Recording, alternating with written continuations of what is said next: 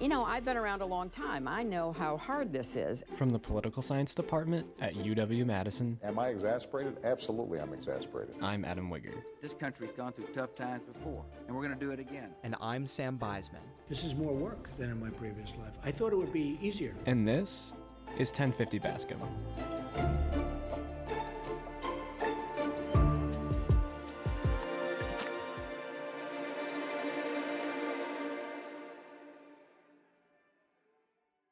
Today on 1050 Bascom, we are extremely excited to have Professor Herrera on the podcast to talk about Russian politics, the recent Alexei Navalny situation, and what the Biden administration is going to do diplomatically in this new year.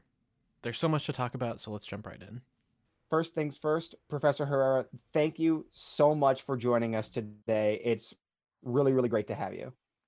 Oh, thank you very much. I'm happy to be here because this is your first and hopefully first of many times on 1050 Bascom, we'd like to just start by asking a little bit about you and your background and research interests.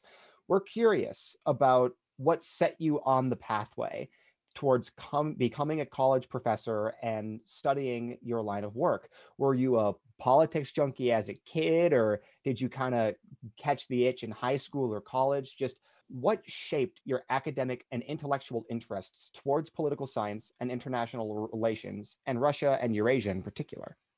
Oh, thanks. Well, I wasn't, um, I wouldn't say extremely interested in politics in high school, but I did go to a, a high school that was um, an interesting magnet high school in Los Angeles that was focused on humanities. And uh, we had a debate team and mock trial and um, that we had a, a, alternative newspaper that I worked on that was kind of a little bit political.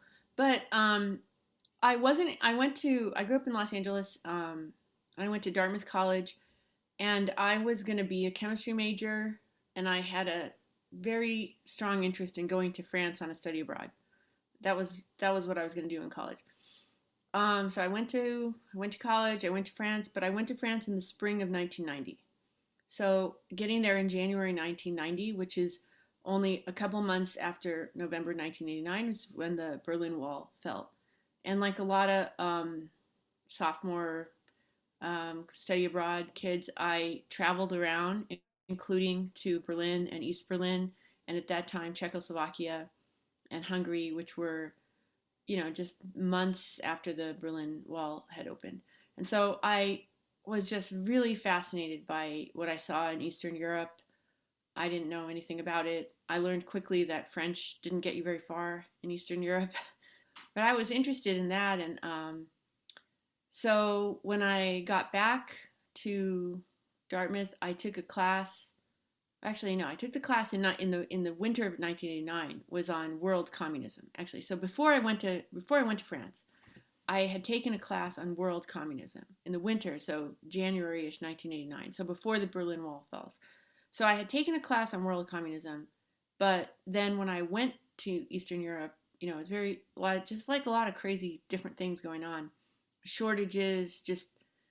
Um, just a kind of incomprehensibility to what was happening there. So I was really interested in that. Um, and I got back to Dartmouth and I decided to take German.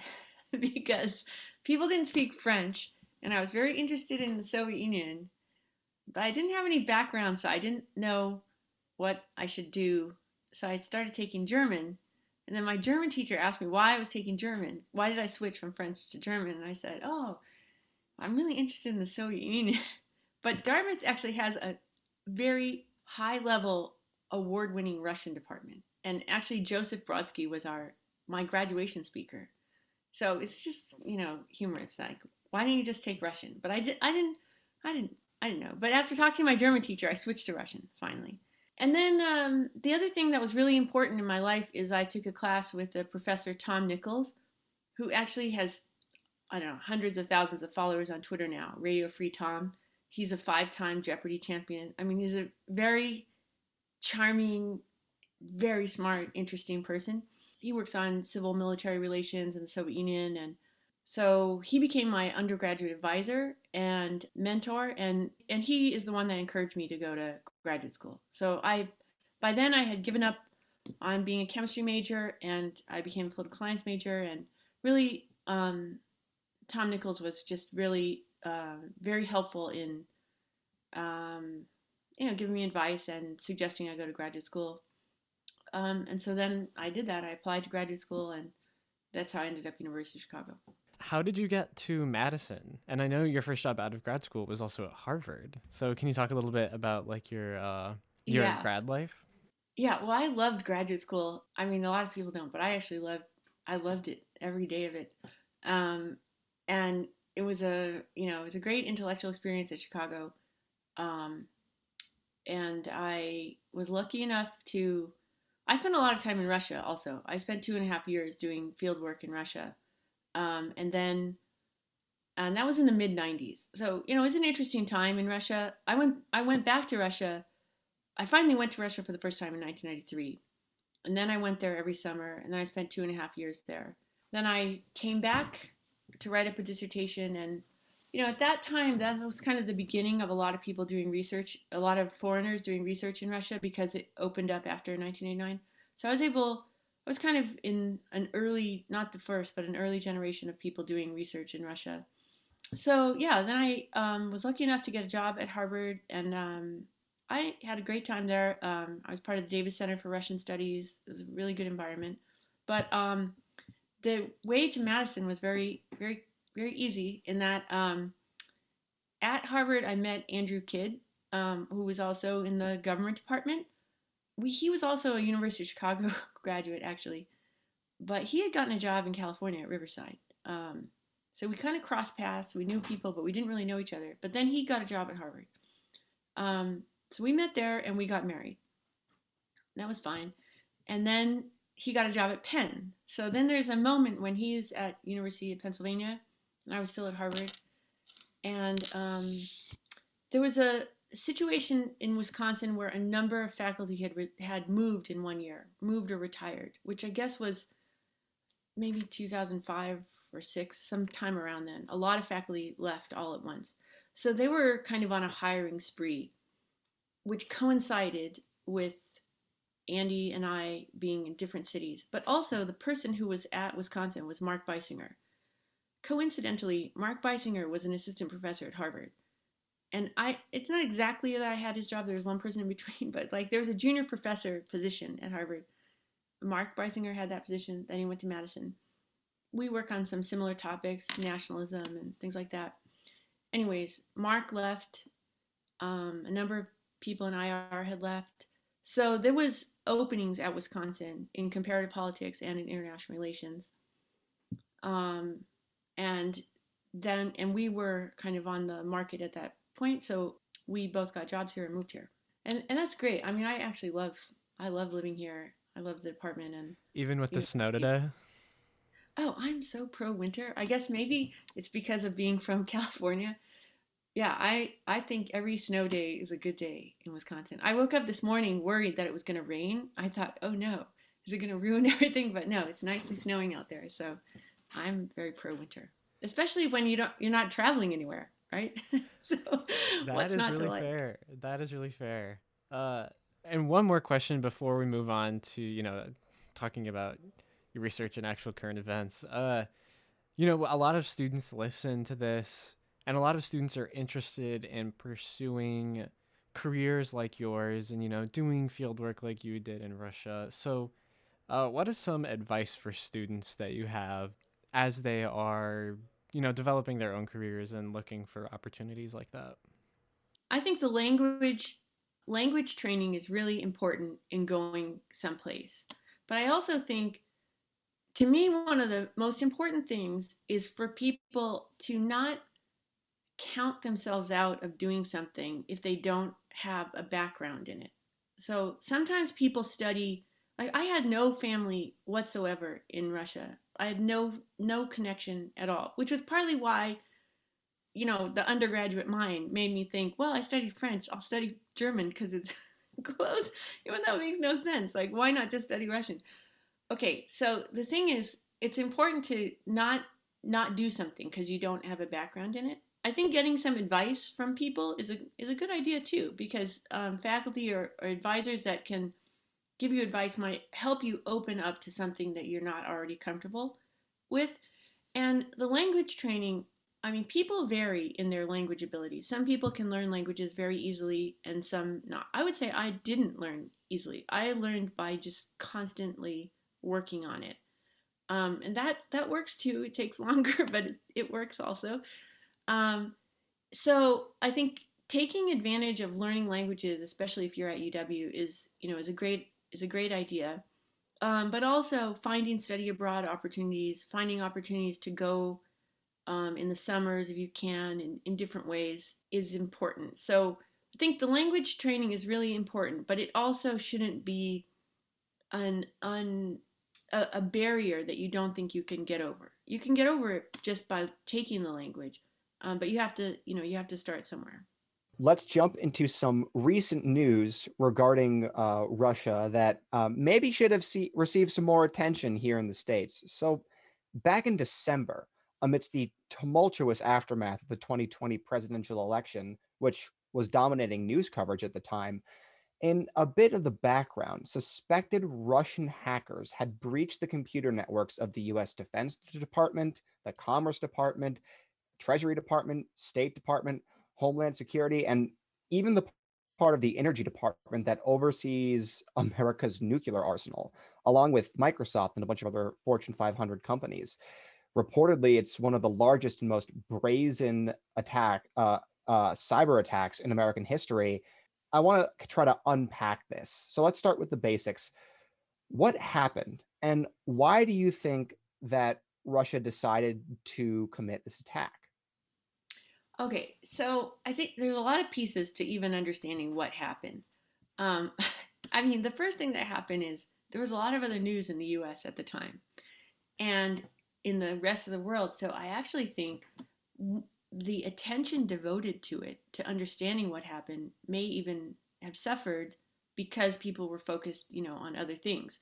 But, anyways, people became aware in mid December of this security breach. At that moment, as I recall, they had suspicions that it was Russian hackers, but they weren't, you know, 100% sure. Basically, there is there the sophistication is that it wasn't just um, an email phishing scheme, which is what you know. Uh, there was one part of the 2016 hacking where they get somebody's password and get into one person's email. So it's not just that, and it also wasn't just you break into one company somehow and um, it's a company specific thing. Instead, the sophistication was that it was a third party um, company, SolarWinds in Texas, that's some kind of business software, and they provide automatic updates. So just like we get updates of your iPhone or whatever. Um, so the the hackers targeted a company that worked with a number of US agencies and other companies that has to be a good enough, secure enough company to be able to be working with all these companies, and yet somehow they have breached that company, which allow them to use these tokens that allow them to put this malware in. And it went undetected for months. So they think that it happened in the spring, actually, of 2020, but they didn't detect it until later. They also don't know like so it didn't the news was not that somebody published something on WikiLeaks therefore you know there was a hack. It was that the security firms figure out a couple of different ones in December that something has gone wrong and they try to figure out the extent of it. They try to take that software off etc so we still don't have the what information did they get? We don't we don't really know. That's why it's a little bit overwhelming to think like wow, it's all these agencies, all these companies. We don't even know the extent of the problem. Um, we know one of the sources, but we don't really know the extent. Later, with um, you know some other sleuthing, uh, it was linked back to back to Russia. But one thing I want to point out about about hacking generally, um, I mean, I'm not a cybersecurity expert, but just from con- from contributions, uh, con- conversations on U.S.-Russia relations, this topic comes up every so often. So hackers are not um, geographically limited. They don't tend to be especially pro government, pro law and order, or particularly patriotic. I mean, they're people that kind of do their own thing. I mean, that that's what make them makes them sort of different. They're not just like, oh, I'm a person that follows the rules and I never do anything I'm not allowed to do. The whole concept of hacking is that you're trying to do something that you're not really allowed to do and you're trying to use your wits to get around something, right? In the case of the individual. So there's always and you're never going to stop that. There's always going to be individuals all over the world every day, every hour saying, My greatest dream is to break into MIT's computer system or something like that, right? It's just it's just a thing that's out there. So what's important about that is you cannot solve the problem of hacking, say, by having a treaty between two countries or having the two presidents say, okay, let's agree to be nice to each other or or having good relations like between the US and Canada. It doesn't mean that no one in Canada or no one in America would ever try to hack into some computer system housed in a different country. I mean, that's just not how hacking works. So I think there's an interesting aspect of international relations and hacking in that it is literally a global phenomenon that does not respect borders and it doesn't respect authority of, you know, uh, older people saying, kids, don't do this. I mean, that just, that's just not how it works. So it's a constant barrage. And that's why um, uh, countries, governments, etc., have to always be, will have to be vigilant all the time about it. And, and that's why, that's why when we say it's Russian hacking, I just like to note that like, okay, there are definitely geostrategic concerns between the U.S. and Russia about you know what they want to do, who controls space, who controls this and that, but there's it goes beyond just what the governments want, um, and there may be um, you know, they they with the 2016 hacking and uh, recent efforts, you know, there is some evidence linking to government-sponsored agencies in Russia that there it's not just a random individual in Russia, but it's it is state-sponsored to some extent. But I just want to note that it's not as it's not just limited to governments. With that point in mind, how should the U.S. government respond to the attack? Yeah, that is a good question. And I'm afraid to say I don't know the answer to that. Um, because, for example, one of the um, one of the arguments in 2016 about not in the Obama administration about not going public with the extent of Russian hacking was that it would lead to further any kind of retaliation would lead to to further attacks.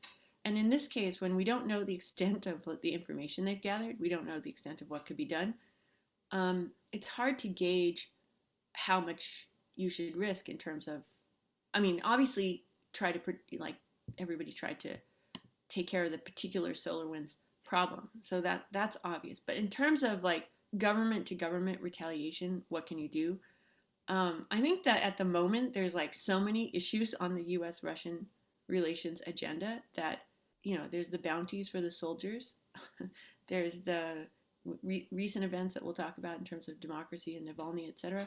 So there's so many other things. There's the New Start, New Start nuclear weapons um, arms treaty. So um, there's there's a lot of other things. So I think that the uh, U.S. government would have to think about this in the context of all the other things that they want to achieve and how to how to address this. But I mean, I think we have to be aware that we can't be complacent. But I will say, from my experience in talking with, to some extent, with um, in conversations with military people and people who work on nuclear weapons in the U.S., they assure us that they use this 1960s technology in terms of computers. They don't update. Like they're not like you cannot launch a U.S. nuclear weapon from the internet. Like they don't they don't do that. So I don't think that the I don't think there's that I think that threat of you know a nuclear launch or something like that is is not that's not serious. Um, it's more about information shared among agencies, etc., and and that sort of thing. But we don't really know the extent, so it's hard to it's hard to know exactly how to respond other than trying to make our computer systems safer. Now I think we can move on to the issue that you just brought uh, or that you brought up in that last question of Alexei Navalny and can you talk a little bit about what role Alexei Navalny plays like in in Russian politics right now, or what role he's playing right now. Yeah, it's a it's a very interesting story. So Alexei Navalny started out as a um, anti-corruption blogger, and he started writing about real estate deals and about government officials amassing wealth. He was kind of like a kind of an annoyance at first, where he kept pointing out, like, look at this guy's wearing a. I mean, it's kind of funny that pe- this recent. I don't know if you followed it. This little um, kerfluffle about Biden's Rolex. These watches among Russian um, oligarchs are in the hundreds of thousands of dollars. I didn't even know that watches cost that much. Um, so they would, you know, they would for some reason wear these like extremely expensive watches, and then um, they'd take pictures, and then you know those watches that you can see the price of them online, etc. So it was like kind of small. I don't want to say small scale, but Navalny for a long time was constantly pointing out the corruption among Russian officials.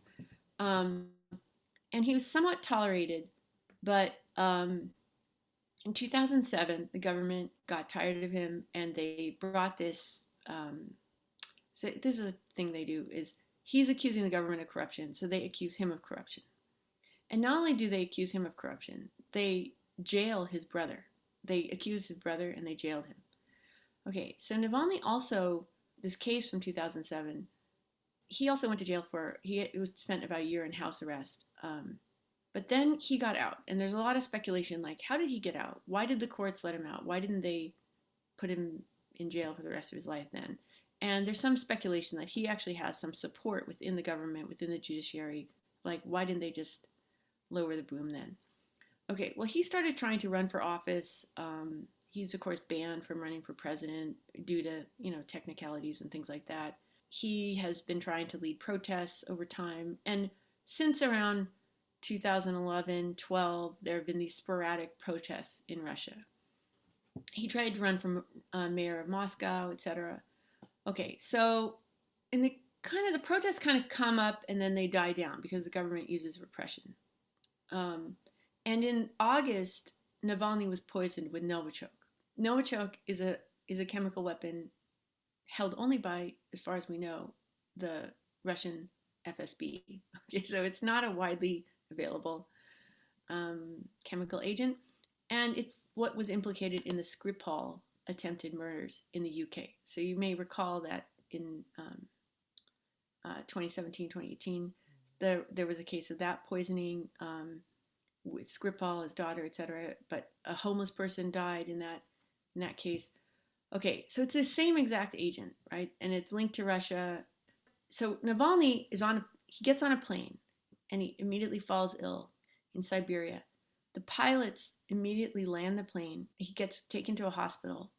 And then, again, for reasons that are not quite known, the Russian government allows him to be flown to Germany. So he gets out of the country, he goes to Germany, and he recovers. So it's like he's it's very dramatic. Like he's almost dead, but he comes back to life. And he's also like a very charismatic person. If you see pictures of him, he's like young, blonde hair, blue eyed, like very fit. He has this very beautiful wife. They have this loving relationship. It's you know, it's a it's a kind of a fairy tale.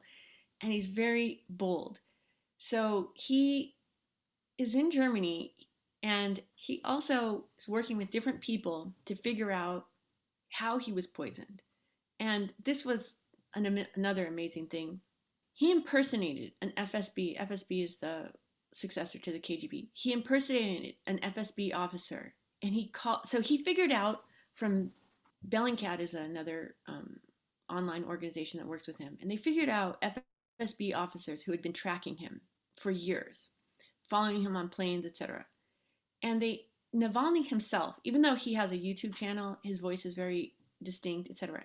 He calls up on the phone an FSB officer, pretending to be an FSB officer, and basically asking him, "Tell me why you know it didn't work. Tell me why the poisoning of Navalny didn't work." And the guy explains to him the whole thing of where they put the Novichok, which is on his underwear, um, and that's why he's calling Putin now Vladimir the poisoner, the underpants poisoner. So, but it's it's an I mean, it is an amazing like crazy story on YouTube that Navalny posts showing that the FSB, it's like incontrovertible um, that the FSB is behind his poisoning.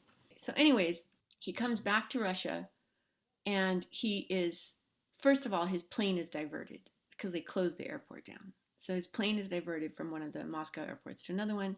He gets to the other Moscow airport and they immediately arrest him. But since January 23rd, they've now arrested 11,000 people in Russia. They've had bigger protests than um, they have had at any time under Putin regime in over 100 cities. And on Tuesday of this week, Navalny, you know, it's a it's a kind of fake court where um, they just set up this courtroom and you know they're trying him and they there's a kind of picture going around the internet of a internal security service guy in a mask with a picture of Putin behind him. Anyways, is a kind of show trial, totally show trial. The judge just read a decision. It wasn't there wasn't any real deliberation. But um, Navalny, he made a he basically wrote it on a piece of paper and showed it to the cameras that said he's sentenced in this thing to two years, um, eight months in a penal colony, and he writes out this this placard that says, "I'm not afraid, and you should not be afraid either, or don't you be afraid." I mean, it's very moving. Um, and his his full statement, I think it's in the New York Times, either earlier this week. The not the full statement, an edited one, but you can you can easily find the full statement online. But basically, Navalny is telling people, don't be afraid. That fear is what's keeping this dictatorship going, and don't be afraid. Just keep going, keep going out there. They can't, you know, they can't kill everybody, they can't arrest everybody, so everybody just has to go out there. But it, you know, it's it's a kind of heartbreaking situation that they find themselves in. Um, oh, and he also like this week, just to like stir the pot, or I guess last week, um, released this video of um, Putin's palace in um, southern Russia. This like huge, enormous palace um, that Putin claims is not his, but you know, it, it's that has gotten uh, I don't know 50 million views or something like that on his YouTube channel. So he continues to push the corruption message, and the government just doesn't know what to do with him because they don't want to make a martyr out of him. But he's the most one of the most charismatic opposition leaders there is, and so they're extremely worried about him. Can you talk a little bit about his politics? We we know that he is in opposition to Putin, but on what specifically does he oppose Putin on? How do his politics and what his supporters seek to accomplish with him differ from the politics of Vladimir Putin? Okay, so number one, he is an anti corruption crusader. That's like item number one for him. So the government ministers and people who have, and the billionaires, like he's again, like he said even from prison, his, his statement at his uh, sentencing, that the only thing Russia is increasing in right now is billionaires. And so, number one, he's against corruption. Number two, he is frequently posting pictures of you know, dilapidated buildings or um, people standing in line for things or some kind of like failures of Russian economic development and saying, you know, this is a, a, this is a great country, it's a rich country, but look at what condition people are living in, normal people are living in because of um, the corruption at the top. He actually even mentioned that as well, like the minimum wage um, in his sentencing. So I think that like he is for he's kind of a populist in that way, um, in the sense of being anti-elite and being in favor of um, redistribution for sure. Um, one of the parts of him or his political program that's somewhat controversial is um, that he is considered by some people to be a Russian nationalist. He made some comments, I think, literally like decades ago about people in the Caucasus that get brought up as you know he's a chauvinistic um, person. But I guess I would say that number one, there's a lot of I think he's definitely a nationalist in the sense that he's pro Russia. So like he could have stayed in Europe, he could have stayed in Germany, for example.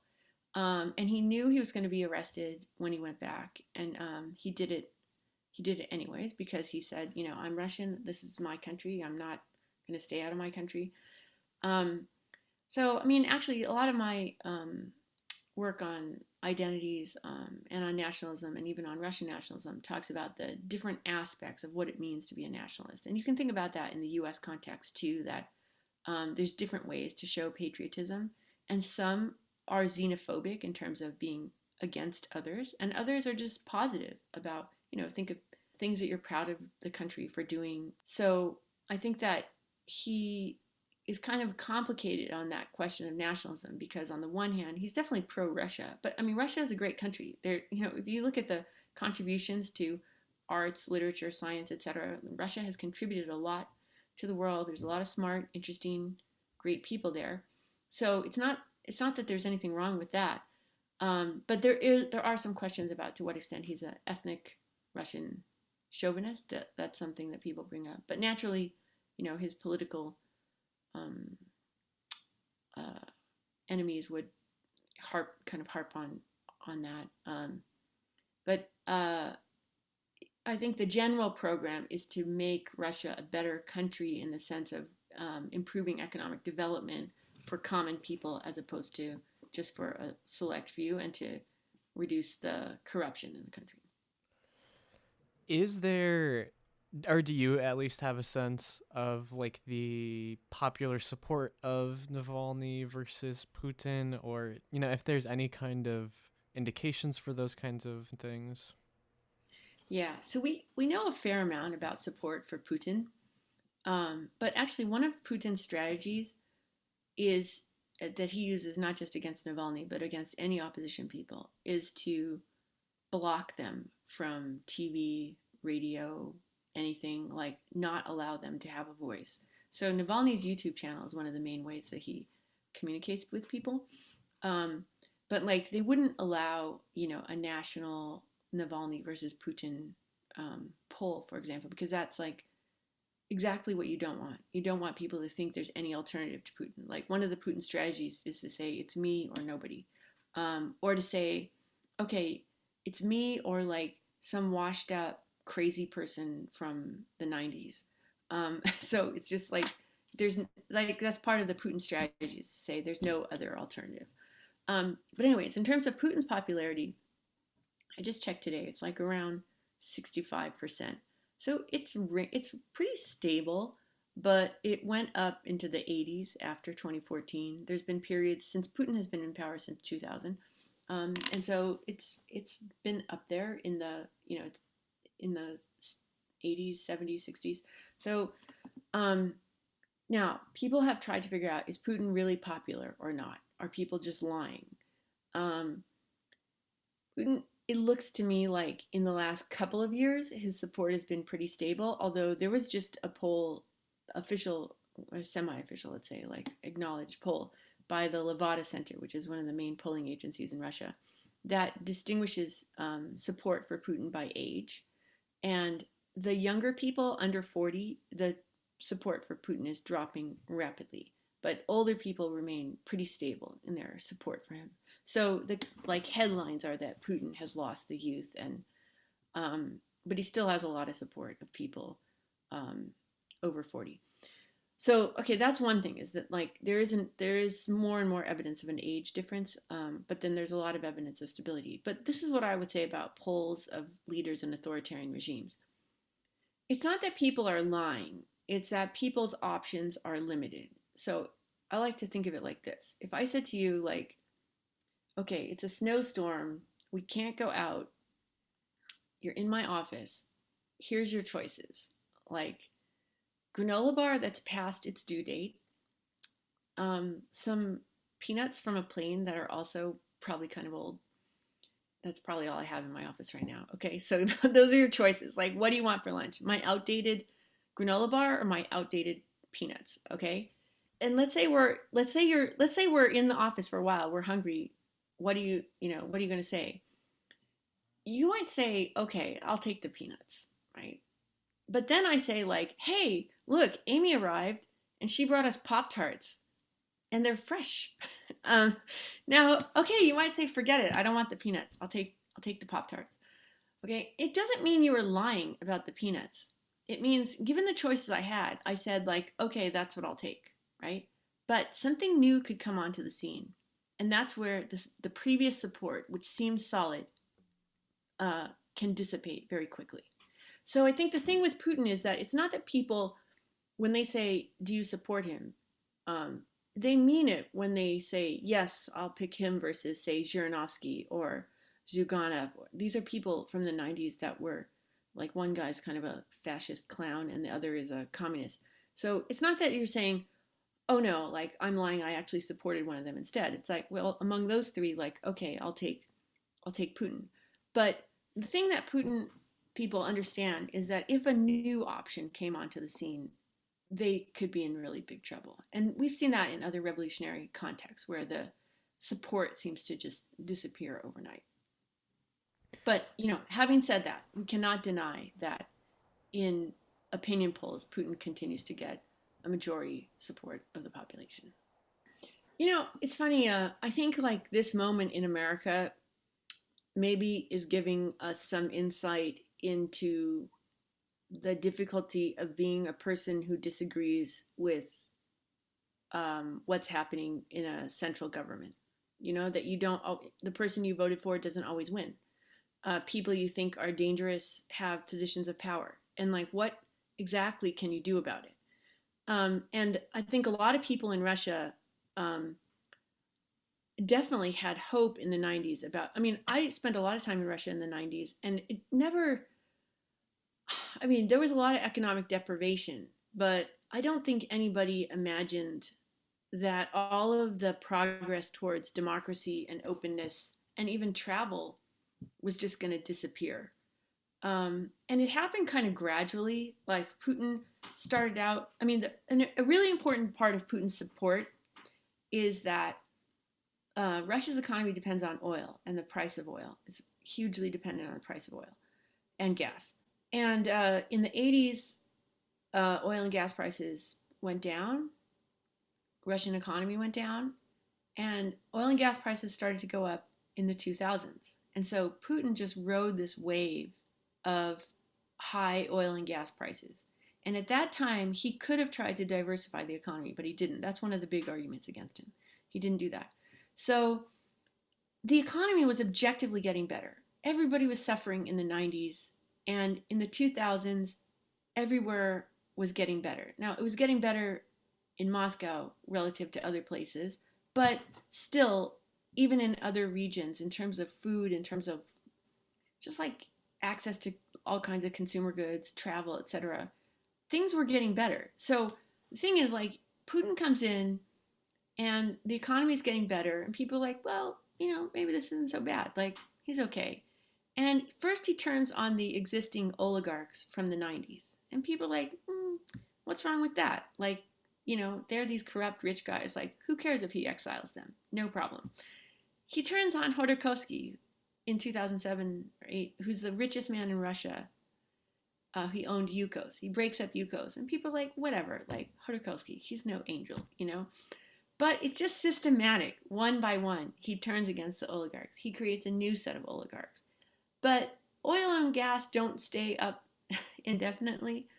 And Putin starts turning on civil society actors, he turns on Navalny, he turns on others.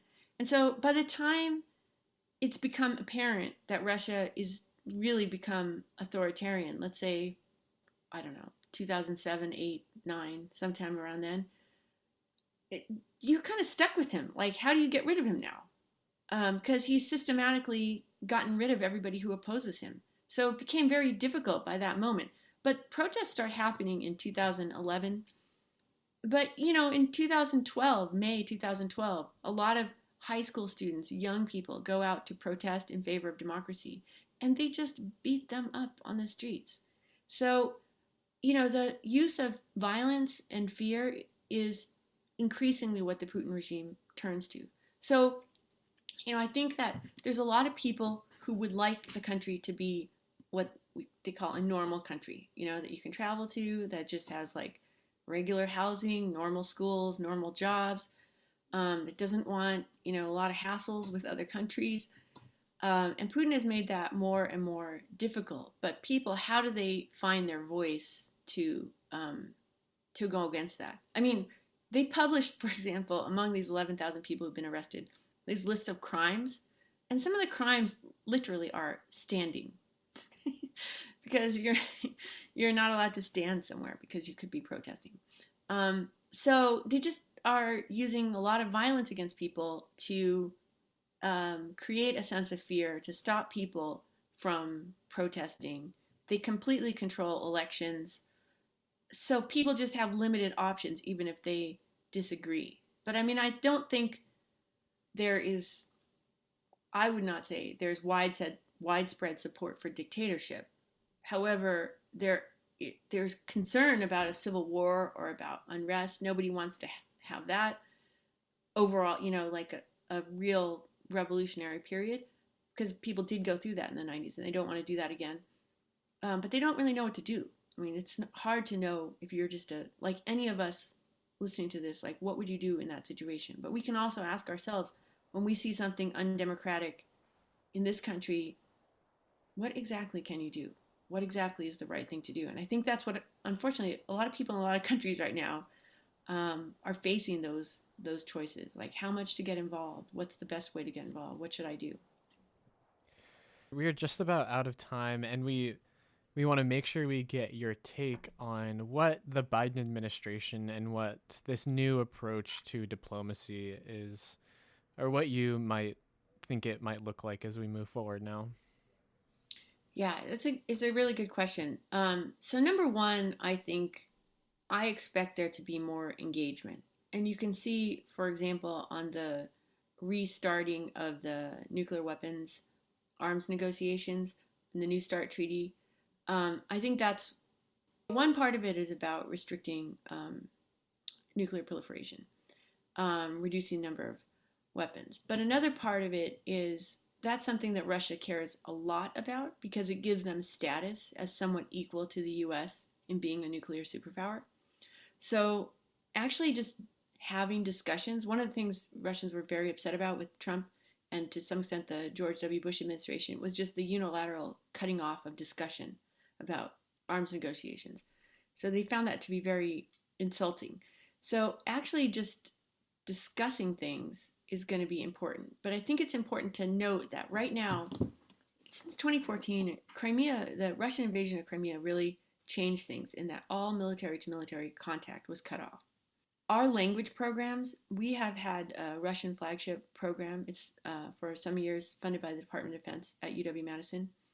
And UW Madison has had language study um, in Russia even during the Cold War, but all those language programs got cut off and shifted to Kazakhstan and um, Latvia because of the 2014 um, cutting of ties. So I think that the and um, basically our embassies are closed around the world because of coronavirus, which is effectively cutting off student visas and student travel. So on the on the level of like everyday people, it's not easy to travel because of the coronavirus. Um, students cannot travel, and in terms of government engagement, a lot of it has been cut off since 2014. So one of the things I expect is that the Biden administration is likely to at least restart discussion of something. Like you have to start somewhere to even talk about things. Now I think that there's some areas of cooperation for the US and Russia, namely in the Arctic, on nuclear weapons in Iran, which had been a centerpiece of the Biden administration. I expect there to be much more engagement, and I expect the Biden administration to fill offices in the State Department, in the Department of Defense, um, et cetera, in order to start some of these um, conversations. Now, the, the challenge is Putin is still an untrustworthy person.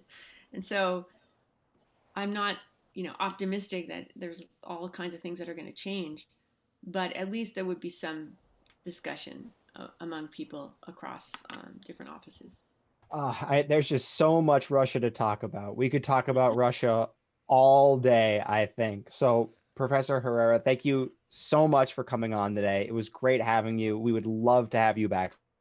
Oh, soon. thank you so much. It's um, I'm just so impressed by the great job you guys do. And so I would be happy to come back anytime. And thank you very much for having me on. For more information about 1050 Bascom, visit polysci.wisc.edu and search for 1050 Bascom. 1050 Bascom is edited by Adam Wigger, And Sam Beisman. produced by Amy Gangl, and recorded remotely. For now.